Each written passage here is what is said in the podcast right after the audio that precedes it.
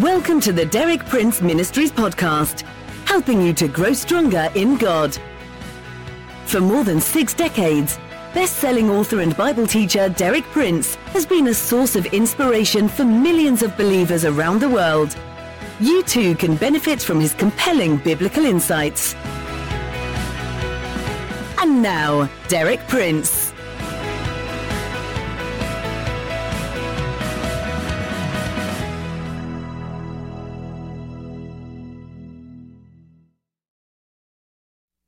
It's good to be with you again as we continue to study our theme for this week God's Abundance.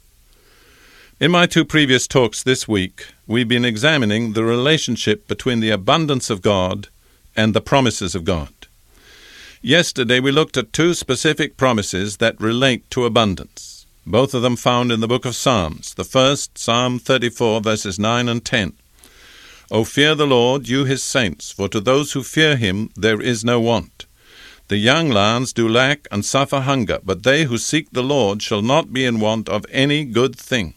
And Psalm 84:11 For the Lord God is a sun and shield. The Lord gives grace and glory. No good thing does he withhold from those who walk uprightly. First, we looked at the conditions, and we saw there are three simple conditions stated in those two promises from Psalms. The three conditions we have to fulfill are these first, fear the Lord, second, seek the Lord, and third, walk uprightly. Then we looked at the promises, and we saw the same promises stated really in two different ways.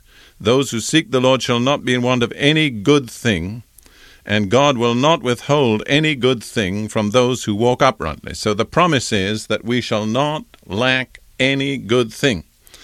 However, I pointed out that it's necessary to distinguish two ways in which a thing may be good. Is the thing good in itself, essentially good? But the second way, and the one that really concerns us practically, is the thing good for us in our situation now? That's what I call relatively good. This brings out the point that a thing may be essentially good and yet in a certain situation may be relatively not good. I gave the example of the teenage boy who asks his father for a powerful, expensive sports car. The sports car in our example is essentially good, but because of that boy's character and lack of maturity and irresponsibility, if he received it at that time, it might cause his death.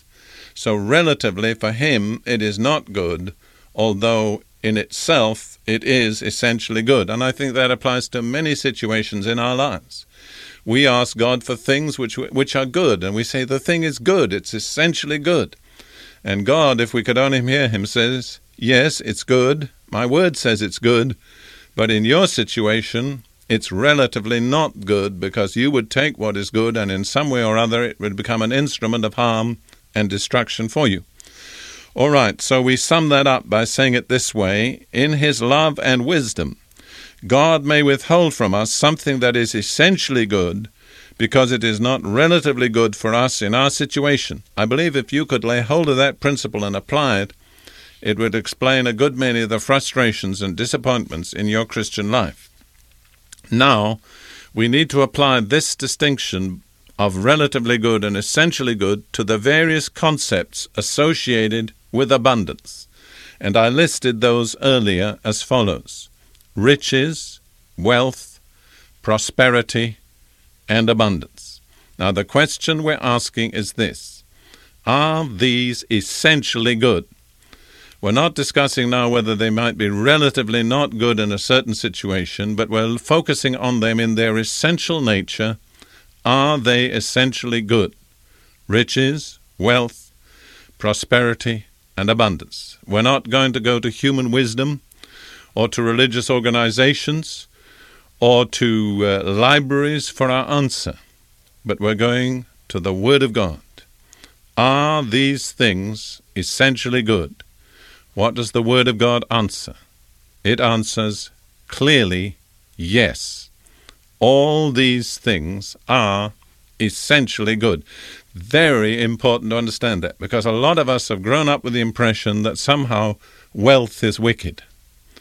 Uh, I know as a young boy growing up in Britain in the Anglican Church, I got the impression that if you ever were to be successful or wealthy, you could be sure you were wicked. And that's an impression that is deeply ingrained in many religious people. But I want to say it is not in line with the Scripture. Riches, wealth, prosperity, and abundance, according to the standards of Scripture, are in themselves essentially good. I'll give you three different passages of Scripture which support what I've said. The first is in Revelation 5, verses 11 and 12. Then I looked and heard the voice of many angels, numbering thousands upon thousands, and ten thousand times ten thousand. They encircled the throne and the living creatures and the elders. This is a vision of heaven.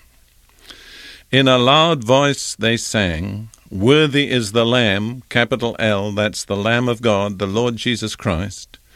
Worthy is the Lamb who was slain to receive power and wealth and wisdom and strength and honor and glory and praise.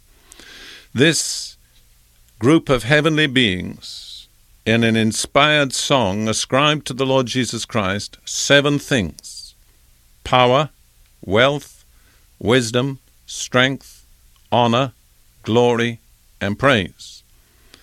Every one of those things is good. In a certain sense, we could say of Jesus, nothing but the best is good enough for him. And heaven ascribes to him these seven things. And notice the second is wealth.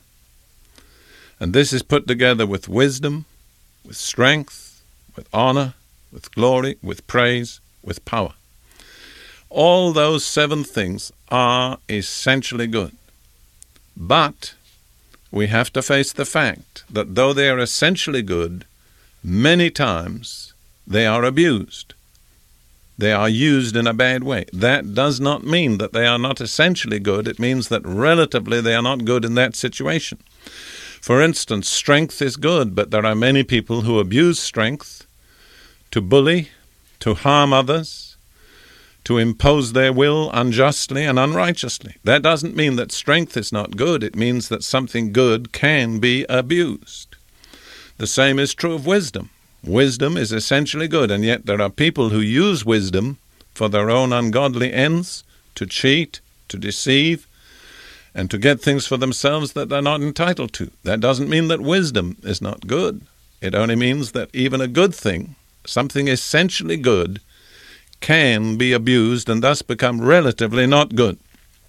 So bear in mind that wealth is one of seven good things ascribed by divine right to the Lord Jesus Christ. And then for our second passage of scripture we'll turn to 1 Chronicles chapter 29 verses 11 and 12.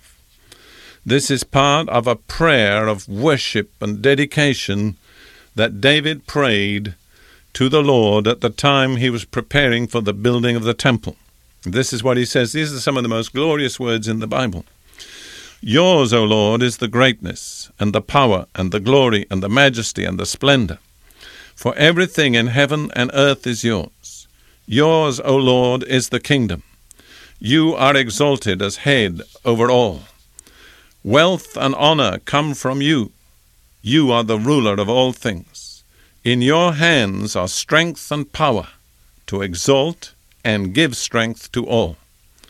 Many beautiful and glorious things are ascribed there to the Lord greatness, power, glory, majesty, splendor, strength, and then again power.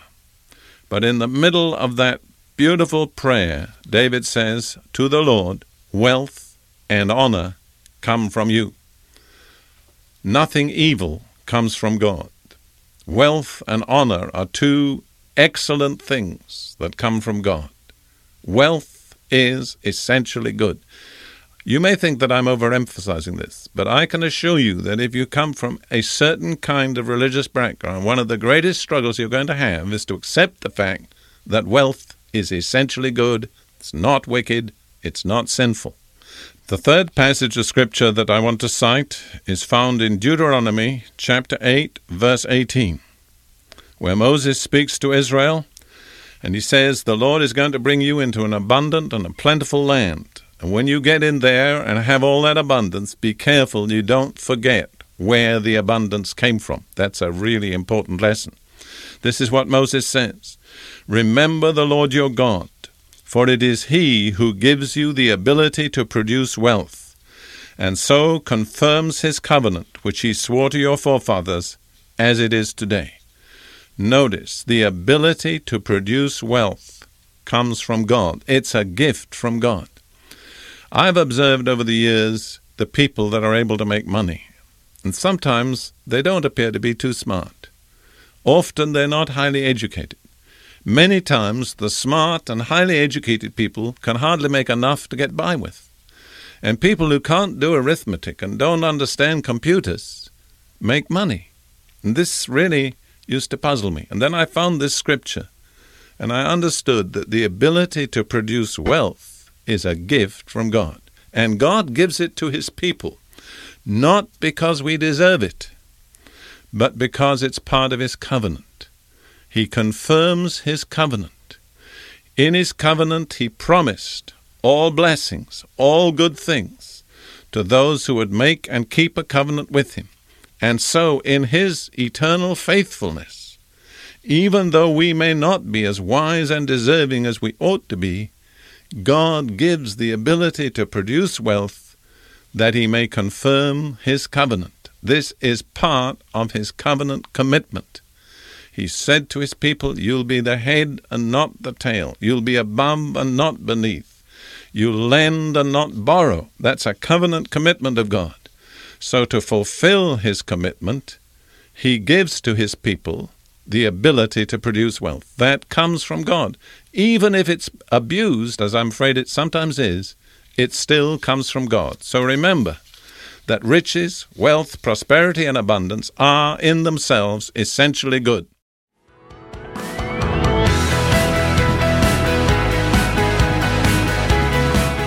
Thank you for listening.